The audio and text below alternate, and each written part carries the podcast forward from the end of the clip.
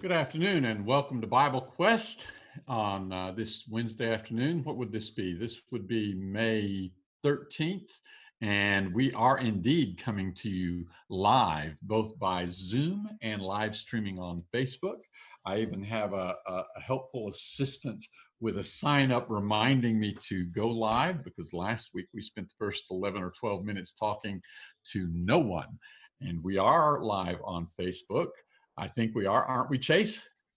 I believe so. Yeah, I just checked and shared the screen. So yes, or shared the uh, your Facebook post. So yes, we are live on Facebook. By the way, guys, it's good to be back. It sounds like you guys had uh, had a somewhat good podcast last week. The first the first eleven or twelve minutes were the best we've ever ever done. and no one will ever see it. Joe, good afternoon. How are you today in Elmira, New York? I'm great, Jeff. So should I keep this or no? no we're good. We're good. I, I, you won't need it anymore in the future. No, actually, you better keep it. All right. So um, we're going to be talking about John chapter 15, the vine and the branches, and the concept of eternal security. First of all, let's just look at the text. Let's just walk through the text and and get the point that that we're supposed to get in this passage and then we'll come back and talk a little bit about the idea of eternal security and the implications for this passage. I'll tell you where this comes up, uh, how why this comes to mind. I've been talking with a uh, an individual who um, is a believer. Uh, he attends a church in which uh, once saved, always saved is taught. Um, and he struggles with the concept. He sees that the Bible says a lot of things that would suggest that's not true. On the other hand, he sees a lot of value in the idea that you, you can't be lost. And he's struggling. And so he brought up John 15. And so that's why why this comes to mind. But let's just first of all look at the text in John chapter 15, verse 1. I'm going to read this, guys, and then let's just walk through and talk about it. So I'm going to start in verse 1, and uh, I'm going to go down through about verse 12.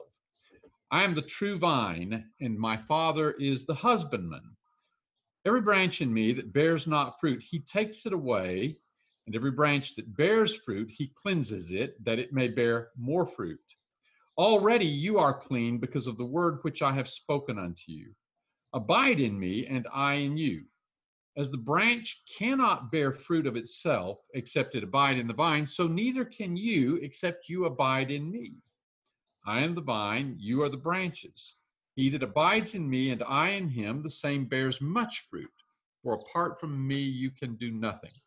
If a man abide not in me, he is cast forth as a branch and is withered, and they gather them and cast them into the fire, and they're burned. If you abide in me, and my words abide in you, ask whatsoever you will, and it shall be done unto you. Herein is my Father glorified, that you bear much fruit and so shall you be my disciples. Even as the Father has loved me, I also have loved you. Abide you in my love.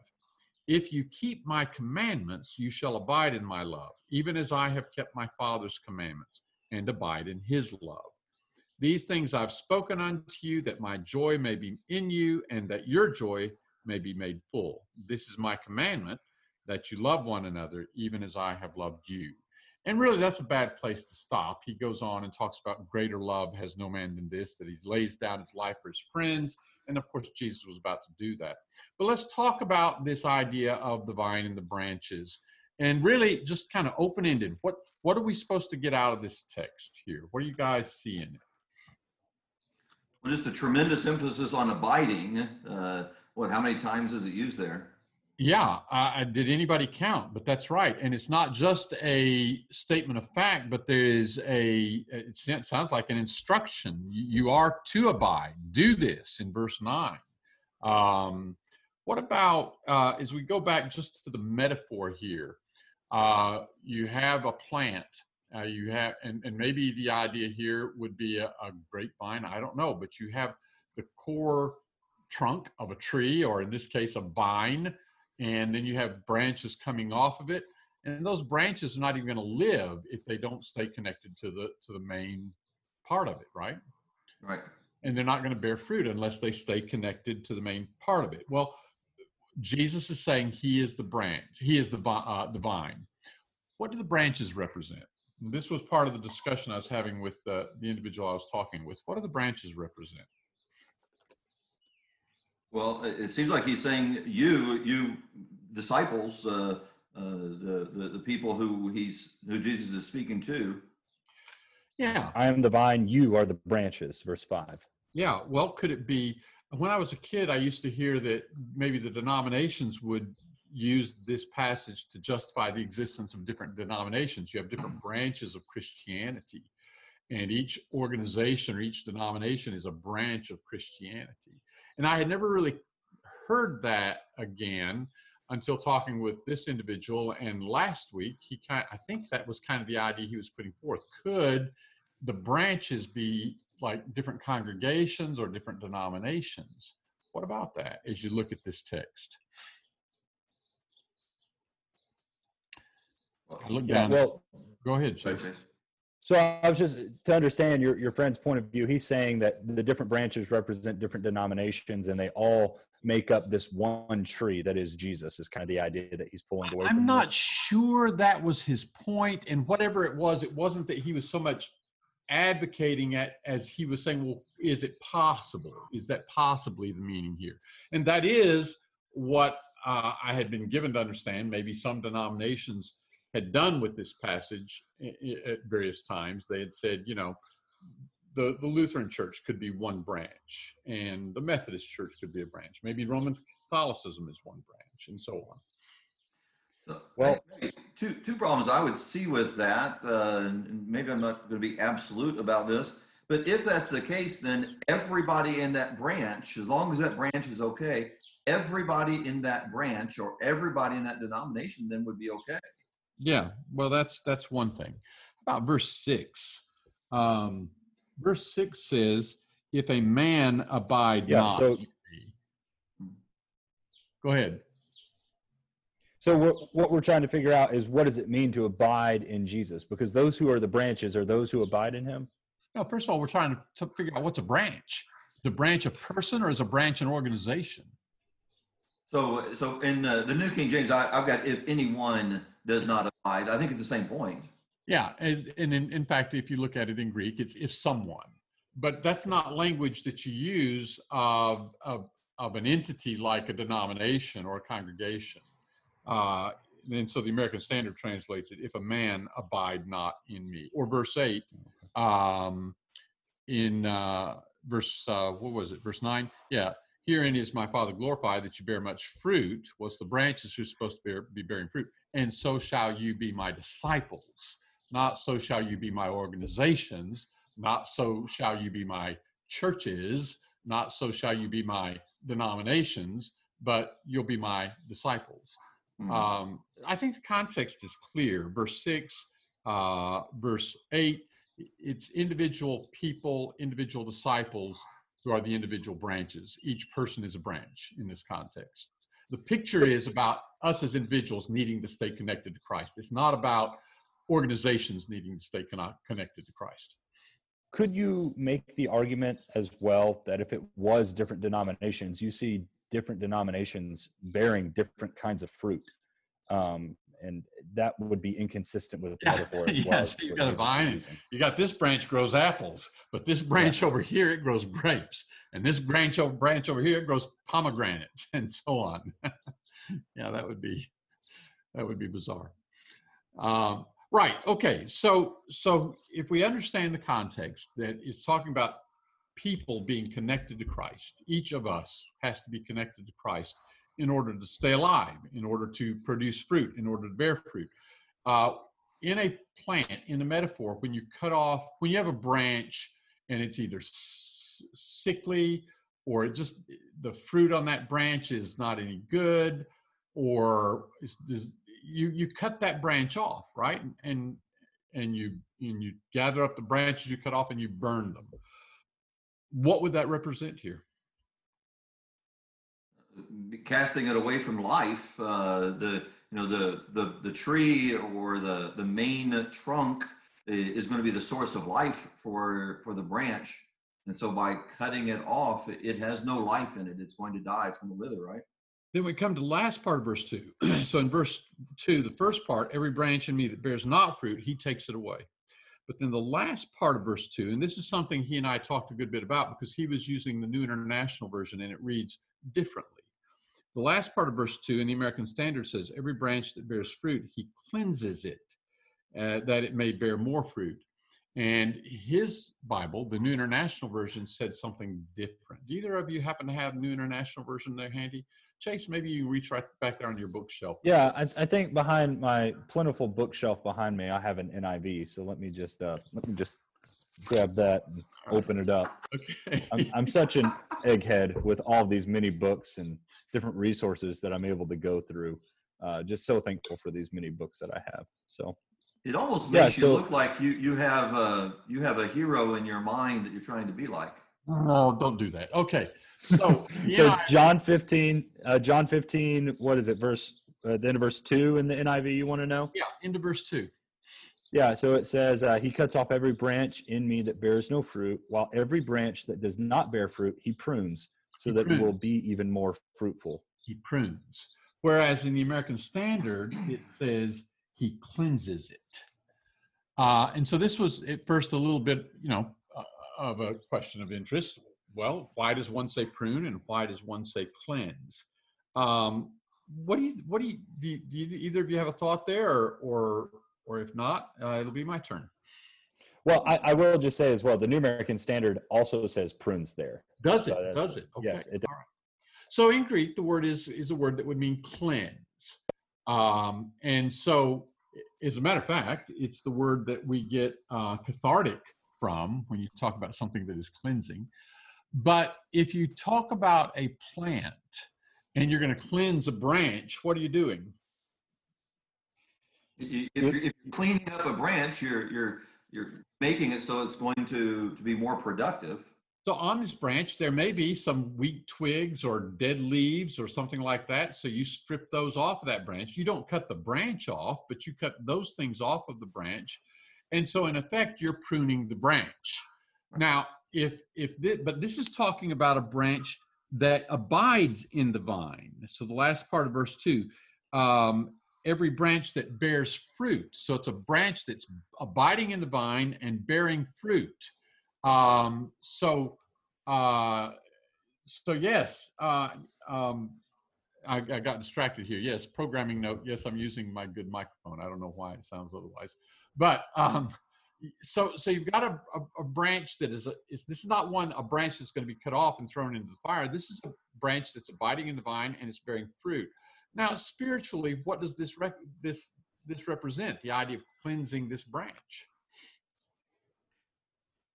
Well, I mean, I think being cast off. I mean, I think it means eternal damnation. You're you're not abiding in Jesus. You don't get to But look be at on the tree. verse But look at the end of verse two. See, the first part is every branch in me that bears not fruit, he takes it away. And then we got Oh, you you're wanting to emphasize so that it may bear more fruit. no, no, yeah. Well, that's what he says. Every branch that bears fruit. Now, we're not talking about one that's not bearing fruit. We're talking one that's bearing fruit, and he cleanses or prunes Oh, it okay. Yeah. that it may bear more fruit. So I think this is I think this is not cutting that branch off. This is Sure, yeah. enabling that branch. So spiritually, what would that mean? I think that would mean something like the refining process that we're each supposed to go through. Uh, the fact that uh, you could you could think, and I think maybe in our conversation we alluded to the statement in Matthew five. Uh, you know, if your right hand offends you, uh, cut it off. That kind of thing. Um, let me go back there. The, the, the testing of our faith, uh, you know, uh, the, the idea of, of trials and tribulations even uh, helping to strengthen us. Exactly, exactly right. Yeah, what, what what about like Hebrews 12? Um all discipline for the moment seems not to be joyful but sorrowful, yet to those who have been trained by it, afterwards it yields the peaceful fruit of righteousness. yeah, exactly. Same Now- same type of discipline. Now, so so maybe maybe pruning makes more sense. Except I think the tendency when a translation says pruning in verse two, we tend to think cutting that branch off.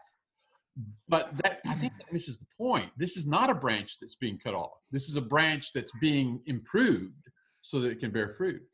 So And then- in in our courtyard, we have a fruit tree, And uh, I have a fellow who used to, uh, his, his dad used to run an orchard. And he just in passing was telling me, oh, you know, what you have to do is you have to go up into those top branches and just kind of trim it around and it will end up really blossoming much better. Yeah. That's the idea. It's not cutting the branches off, but it's just cleaning up the edges of it. So we have two kinds of cutting here, I guess you could say. On the one hand, we have the idea we've got this whole plant, Jesus is the vine, and all the branches that are just bad branches, they're not bearing fruit. Cut those off and they get burned. But then we've got the good branches that do bear fruit, but even those need some attention and they need the, the dead stuff stripped off of them, cut away from them, so that those branches themselves, which are productive, can even be more productive. So that's the idea here. And now we see a connection to verse 3. Verse 2 and verse 3 are, are connected. And I wonder if you're looking at the NIV or the New American Standard, how they maintain this connection, because verse 3 says, Already you are clean because of the word which I have spoken to you when he says you are clean, he's using the, the, the adjective that's related to the verb in verse 2, cleansed in verse 2, and you are clean. The word has had its effect on you, and so you, you are clean. You've been prepared. This is uh, shortly before Jesus is crucified, the night before he's crucified. He spent three years thereabouts with his apostles teaching them, preparing them, so on. So he says, You are clean because of the word that is in you. But if you have the NIV and it says prune in verse 2, then what does it do in verse 3? Or if you have the New American Standard and it says prune in verse 2, then what do you do in verse 3? It's, it's prune and then clean in the New King James. And so if you have prune in verse 2 and clean in verse 3, you, you kind of lose the connection between the two right? Yeah, yeah, the, yeah, yeah. The, the the the language isn't as intentional. Uh, it does, it's not as clear there. The what does the NIV do, Chase? In verse three, it says it says you are already clean, just like the New American Standard. All right. Okay. All right. Now, now let's let's take a moment here. So one of the things that I was I was trying to to stress is um, verse two. When in the conversation I was having with my friend, is verse two every branch in me, every branch in me that bears not fruit, he takes it away. And what I was stressing is the significance of the words in me. Mm-hmm. What does that say to you? There are some branches that aren't even in him. There are some branches that are not in him, but there are some branches that have that were in him that are going to end up in the fire. Yeah. And and this was a little bit of a puzzle to him. And it would be a puzzle to anybody who believes you cannot lose your salvation. This is not a picture of of Jesus is the vine, and there's some other, some branches that are lying over there on the ground that never were connected to the vine. This is a picture of Jesus as the vine, and there's some branches that were in him, but they're not bearing fruit, and so they're going to be cut off and burned in the fire. Am I am I making too much of that? No, no. I think it's a very legitimate point. I mean that it, it it's hard to make too much out of it. You're almost simply quoting what the verse says. It's what it looks like to me. And so, to, to be just abundantly clear, you could have somebody who, if they were in Jesus, they were saved. That, that to be in Jesus is to have a relationship with God through Jesus Christ. And if they were in Jesus, they were saved, and now they're going to be cut off and burned in the fire because they're not bearing fruit. Um, any other thoughts that you want to notice in this text about that? One things we do need one thing one thing we do need to talk about before we leave this passage is what does it mean to bear fruit? Uh, but where do you want to go with this? Do you want to go there? Is there something else you want to pick up on in this text before we move on to romans the eighth chapter? So th- does verse 8 also play into uh, this scenario uh, that you bear much fruit so you will be my disciples? It seems to be the implication that if you're not bearing fruit, then you're not his disciple. Yeah, I, I think that's right. Okay, all right. So, so Joe, your translation says that you bear much fruit, so that you are my disciples. So, so you will be my disciples. So you will be. So it's interesting. My translation says, "My Father is glorified by this, that you bear much fruit." and so prove to be my disciples. Yeah. That's really cool. And so I think you're right. Um, I, I kind of like the emphasis from the New King James Version then from that point that it, it's more than just an expectation to bear fruit. Uh, you have to bear fruit. Uh, it's not like it's a bonus or you get extra credit because you bear fruit. You need to do that. That's part of being a disciple of Jesus. And there's a lot we could say about that. It, it kind of sets up that pericope from verse 2 and, and verse 8, uh, both of them insisting on bearing fruit. Yeah. Bless you, by the way. Um, What does mean I- bear I- fruit? Yeah, I, I think I think again, like th- there's a thousand different ways to answer that. Uh, first thing that always comes to my mind is the fruit of the spirit. Um, It's the first thing that comes to my mind. Yeah. Um, the, the, if I am a disciple of Jesus Christ, uh, I'm I am walking in His ways. I am I am I am living in accordance with His Spirit. And if I'm living in accordance with the Spirit, then that's going to bear the fruit of love, peace, joy, and so on that we see in Galatians chapter five, verse twenty-two and following. Which is which is exactly you know the context doesn't change uh, all all the way through verse 17 right? Uh, in verse 16 he's talking about bearing fruit. And right before that he's saying this is my commandment verse 12 that you love one another as i've loved you. Uh, that, that kind of goes into that concept of the the fruit that needs to be borne is uh, this uh, this attitude that the that the disciple is going to, to carry forth love being one of them uh, here. Coming to the end of verse 9, I'll read the whole of verse 9. Even as the Father has loved me, I also have loved you. And then the last five words in the American Standard Version are abide you in my love, or actually it says abide ye in my love. That's an imperative. That's a command. That's a that's a statement. You need to do this. What do you need to do? You need to abide in my love. So one of the things that we've been talking about, my friend and I, is the idea of God's love, whether it's unconditional or not. And and the idea that he was trying to to work his head around was, well, isn't God's love unconditional? And the fact is, God, without any any requirements on the part of man, provided Jesus as a sacrifice, and that's a demonstration of God's love. Uh, God commendeth His own love toward us, and that while we're yet sinners, Christ died for us, and that's Amen. chapter five and verse eight. And so, did man have to meet certain conditions, become good enough for God to say, "Okay, I'll send a sacrifice"? No, God no, we'd, we'd still be waiting. we'd still be waiting. So God demonstrated his love unconditionally. Uh, John 3:16, God so loved the world that he gave his only begotten son that whosoever believes on him should not perish. Wait a minute, whosoever believes on him. So God demonstrated his love is because he loves man that he provided the sacrifice. But man's benefiting from that sacrifice is conditional. It, in John 3:16, the condition is summed up as believing on him and uh, we can talk about what all that entails another time.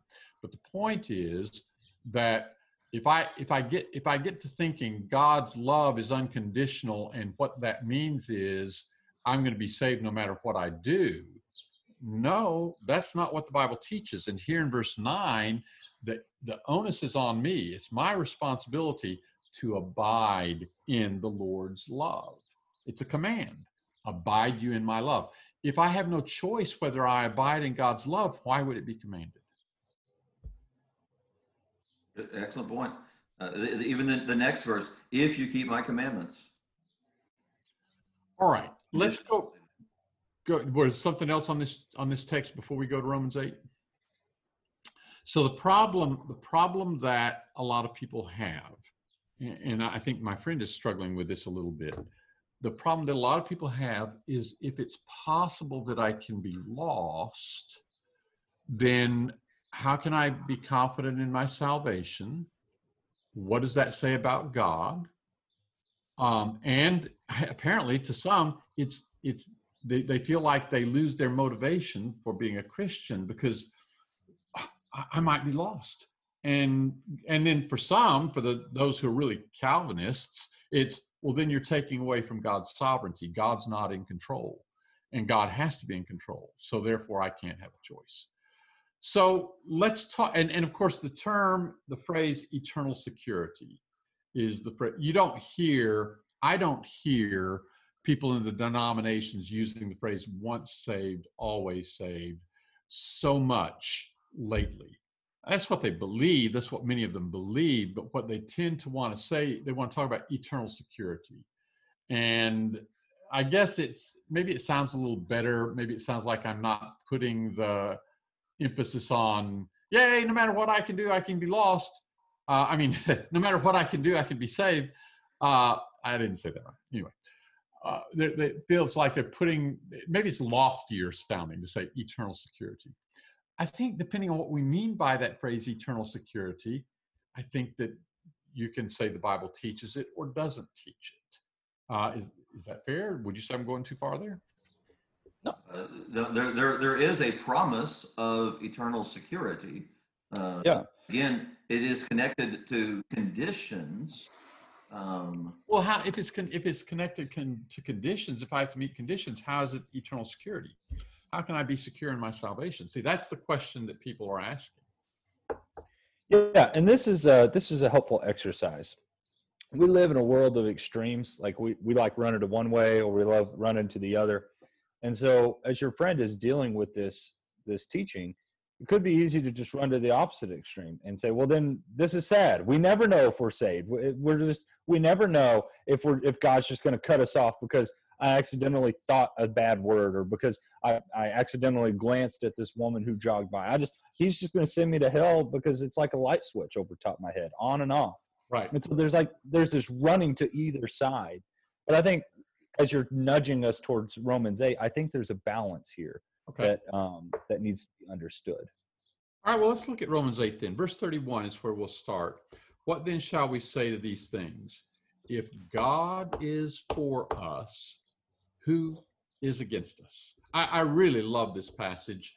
The idea that the one who is all powerful, who is over everything, who is who controls the universe, to whom everything and everyone is accountable, if he is for us, who can possibly be against us? Satan may come Amen. and say, "Well, this this man Jeff Smeltzer has sinned. He's done things that are wrong. He can't he can't have glory." And God can say, "Wait a minute, I'm for him, and I have seen to it that his sin has been dealt with. His sin has been taken care of." And so here here's the position I'm in. God's for me. Who can be against me? Who can bring anything, uh, any accusation against me? uh, verse 32 He that spared not his own son, but delivered him up for us all, how shall he not also with him freely give us all things? He's gone to this extent, to this length, to see to it that I can be saved. How is he not going to do that? Verse 33 Who shall lay anything to the charge of God's elect? Who's going to come along if it's God who justifies, as he says in the last part of that verse? Who's going to come along and make an accusation that condemns? You know, eh, we we have this custom at weddings. Um, how does it go? Uh, if there's anyone who knows of any reason why this couple should not be joined in marriage, speak now or forever hold your peace. Right? And We're supposed to say that, but I, I haven't said that in the last several weddings I've done, or a few have you weddings. ever been to a wedding where somebody spoke up and said, "Well, here's why they should not be married"? I think you get. I, I, was nervous at mine, so yeah. yeah, I, I made sure that the preacher didn't say that at my wedding. Just imagine, just imagine being in some setting where you're on the spot and there's an opportunity for anybody just to speak up and bring some accusation against you. You talk about people running for president, their lives become open books. Everything they've ever done wrong is going to be uh, fair game and uh, but but if you're in that situation but the god of the universe is for you. He who knows everything he who knows everything you've ever done everything you've ever thought and he has already dealt with it in the sacrifice of jesus. Whoever might speak up and say well here's a reason this person shouldn't go to heaven and he says wait a minute. I'm in charge here. I have dealt with this sin. That's not going to stand against this person so that's kind of the point here. Who shall lay anything to the charge of God's elect? It is God that justifies. Who is he that condemns? It is Christ Jesus that died. Yea, rather that was raised from the dead, who is at the right hand of God, who also makes intercession for us. Who shall separate us from the love of Christ? What kind of question is that? Rhetorical. Rhetorical. The obvious answer is no one, but there are various things Paul brings into view. Shall tribulation, or anguish, or persecution, or famine, or nakedness, or peril, or sword? Even as it is written, For thy sake we are killed all the day long, we are counted as sheep for the slaughter. Nay, in all these things we are more than conquerors through him that loved us.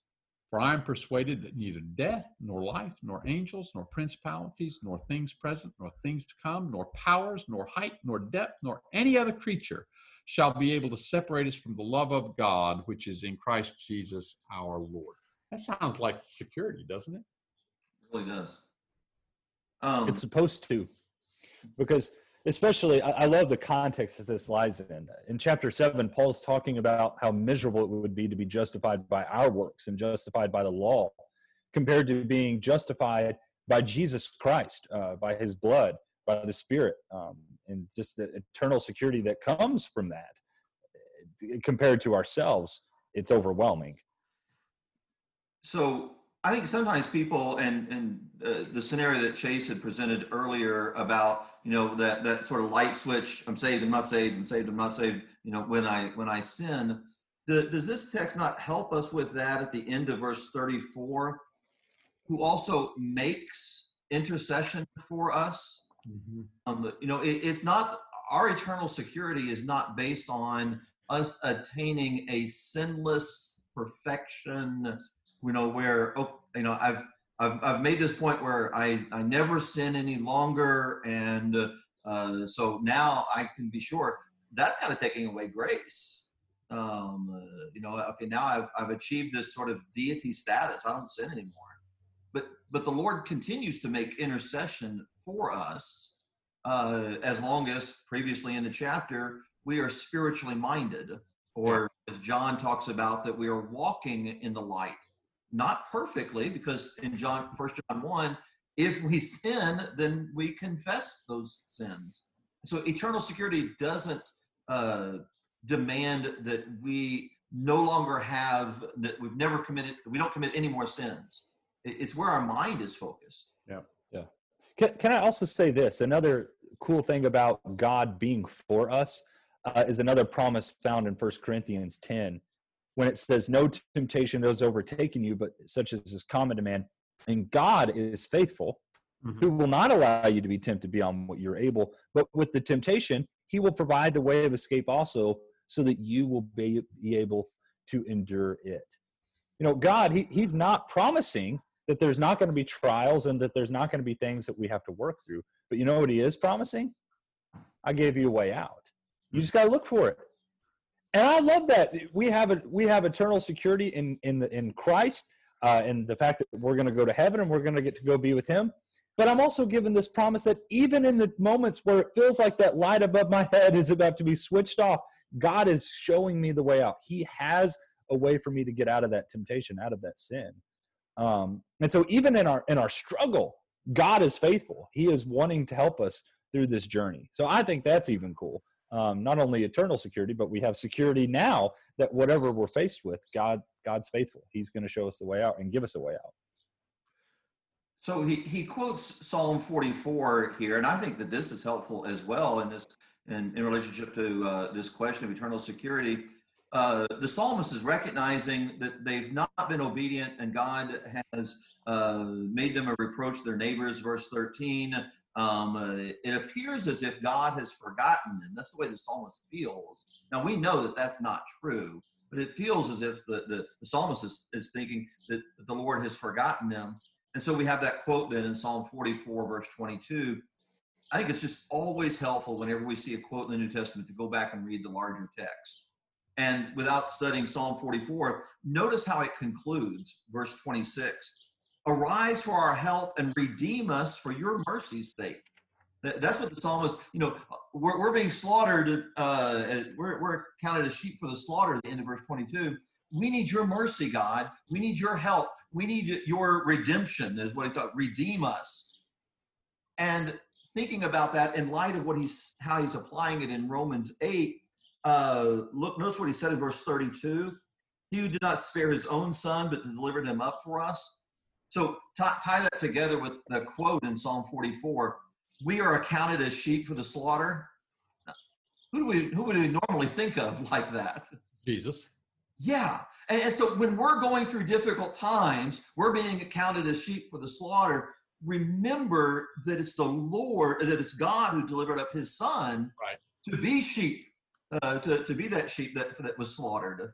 Um, he was raised from the dead and had victory. Yeah. So, so there is just this glorious comfort that is presented here. So one of the things that I get out of this passage in Romans 8 is God wants to save us.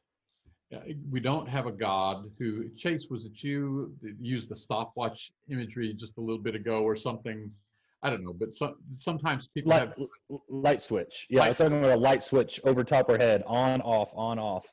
So, so some people have the idea that God is just passively sitting in heaven, and uh, if we just if we happen to, to die in a moment of of weakness or or whatever, God is impassively watching it. Oh, that guy blew it. Oh, that guy didn't make it. You know how you, you might have. I, I don't know uh, what what if you if you set up some little experiment with a bunch of mice or a bunch of bugs or something and you see how many of them can make it across this little stick bridge you've made across a bucket of water. Well that one fell in. Well oh that one may make it. No he fell in. As if that that's the way god is. God is not watching impassively. He wants to save us. He sent his son to die for us. Hebrews the first chapter verse 14 talks about his angels that are ministering spirits sent to do service for the sake of those who shall inherit salvation. Uh, we see the active hand of God seeing to it that the eunuch on his way back to Africa hears the gospel before he's out of the region. Cornelius, who was obviously a man who wanted to serve God, an angel speaks to him, says, Send to Joppa and fetch Peter, who will preach to you words whereby you'll be saved.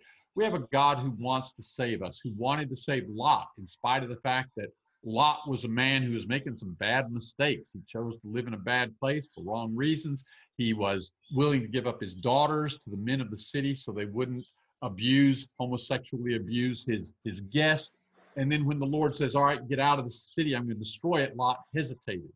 And yet God takes him out of the city, and, and God saw something in Lot, a man who wanted to do what was right. The New Testament, 2 Peter 2 9, describes him as righteous Lot, a man who, whose soul was vexed by the lascivious doings of his neighbors.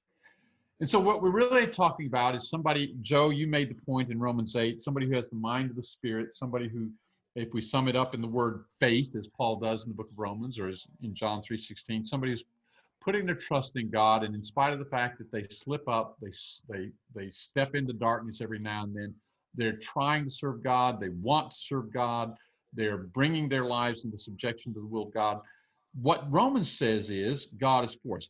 But here's the thing when this passage was brought up in my conversation with my friend by my friend and he was bringing it up as a passage that teaches once you're saved you can't be lost and so i went back to verse 1 romans 8 is talking about those who are in christ jesus there's therefore now no condemnation to them that are in christ jesus that's the context and then you think back to the parable of the vine and the branches. Abide in me. Jesus says, I am the vine. And if you don't abide in him, then you're going to be cut off and you're going to be burned. But if you abide in him, well, you've got security. But that puts the responsibility on us to abide in him, to abide in his love. And I think that's what a lot of people are looking for. They're looking to be relieved of that responsibility. They don't want there to be a choice. That's a period. You guys can say something. Well, I I, I think you did. Uh, I think that nails it. Um, uh, there is a choice, and that then requires of us uh, growing in the grace and knowledge of our Lord and Savior Jesus Christ. Second Peter three eighteen. Um, uh, we need to be putting forth effort, or as we began, we need to be bearing fruit. Uh, there's something that is required of us even as we understand that we're not going to uh, be perfect in that. We need to be striving uh, for for that perfection. And you know, um, go ahead, Chase. Were you going to bring up the the comment? Yeah, yeah, yeah. Yeah. Well, then go ahead. No, go ahead. Yeah, we just got a comment from Joe about First John one, um, talking about that being a passage that gives us security. Um, beautiful, beautiful text. Um, specifically, what jumps out to me from that, uh, this is the message we have heard from Him and announced to you that God is light, and in Him, in Him there is no darkness at all. Uh, if we say that we have fellowship with Him and yet walk in the darkness, we lie and do not practice the truth. But if we walk in the light, as He Himself is in the light, we have fellowship with one another, and the blood of Jesus, his son, cleanses us from all sin. And if we have say we have no sin, we're deceiving ourselves, and the truth is not in us. If we confess our sins, he's faithful and righteous to forgive us our sins, to cleanse us from all unrighteousness. If we say that we have not sinned, we make him a liar, and his word is not in us. And I like to go on into chapter two just real quick. My little children, I'm writing these things so that you may not sin. And if anyone does sin, we have an advocate with the Father, Jesus Christ the righteous. He himself is the propitiation for our sins, and not for ours only, but for those of the whole world. Beautiful text. I mean, it emphasizes the need for us to not sin and to keep away from that that's what uh, that which is going to separate us from God. But at the same time, he's saying, but if it happens, you have Jesus. Jesus is the advocate. He, I love that word, is the propitiation for our sins. He is the one that atones for us um, and is is advocating on our behalf to God. And, and so you can be confident in that. In that same letter, the way it ends up in chapter 5, verse 13, these things have I written unto you that you may know that you have eternal life, even unto you that believe on the name of the Son of God. John's so, really focused on what we can know, isn't yeah. he? Mm-hmm, mm-hmm. And and that we can know of our relationship with God Christ. We don't have to be in doubt. We don't have to want wonder. We can know that we have eternal life. And then people people in the religious world will come back though. Well, if there's a possibility that I could be lost, how can I know I have eternal life? Well, you've got to make that choice. Uh, make that choice to abide in Christ, to abide in His love. It is impressive when we think about this idea of, and probably most of our translations use the word advocate there in uh, chapter 2 and verse 1. Uh, that's the same word that's used. Uh, I think John's the only one that uses it, right? Five times, four times in uh, uh John uh, 14, 15, and 16, and then once here. The other four times it's used in the Gospel of John, it's referring to the Holy Spirit being the helper. Um, and so if we want to talk about how much is God for us, uh, we have the Holy Spirit identified as this helper that He is sending, comforter, perhaps your translation says, uh, and then Jesus, exactly the same word. Uh, you know, not that the Spirit and Jesus are the same in that sense, but God is providing everything that we need to to be saved. Mm-hmm. Uh, in Christ, in the Holy giving in the Holy Spirit, um, we ought to see we have responsibility then. So I want to go back just uh, just to wrap up a little loose end here, back in Romans the eighth chapter, and this goes back to the New International Version. Uh, one of the things that came up in in the discussion that I was having with my friend in verse 38 in the American Standard of Romans 8, verse 38, it says, For I am persuaded that neither death, nor life, nor angels, nor principalities, nor things present, nor things to come, nor powers, nor height, nor depth, nor any other creature shall be able to separate us from the love of God, which is in Christ Jesus our Lord. So there were a couple things actually, if we have time. One is he he understood this passage to say um, that time cannot separate us. In other words, if I'm now a Christian, it's not possible, or if I'm now saved, it's not possible that time could pass and I would not be saved. And he got that because the New International Version says, nor present nor future, or something like that. Do you have the New International Version there at the end of verse 38? Um, Chase. Uh, yeah. What does it say at the end of verse 38? Romans 8 38. Yeah, the last last couple of phrases there. Yeah, sure. It says in the NIV, um, for I am convinced that neither death nor life, neither angels nor demons, uh, neither the present nor the future, nor any powers. Yeah. So his he's looking at that. It says, well, neither the present nor the future can separate us. In other words, you just it, it can't be that if I'm saved now that at some point in the future I could be lost. And I'd never been aware of the NIV's translation here. The fact is, in the Greek text, it's it is things present or things coming. Now, there's not a word for things, but what you have is in both cases is you have a participle, a neuter plural participle, and so it's talking about things present or things about to come cannot separate us. So that's a fine point, but he was he was led astray a little bit by the New American or by the NIV. One other thought here, just we're out of time. I, I, I can't, I guess, can't make this point. All right. Well, we'll let we'll leave it at that for today, and we thank those of you who are with us today uh, live, and those of you who will hear this on the podcast later on. We thank you for listening, and we hope you'll join us again.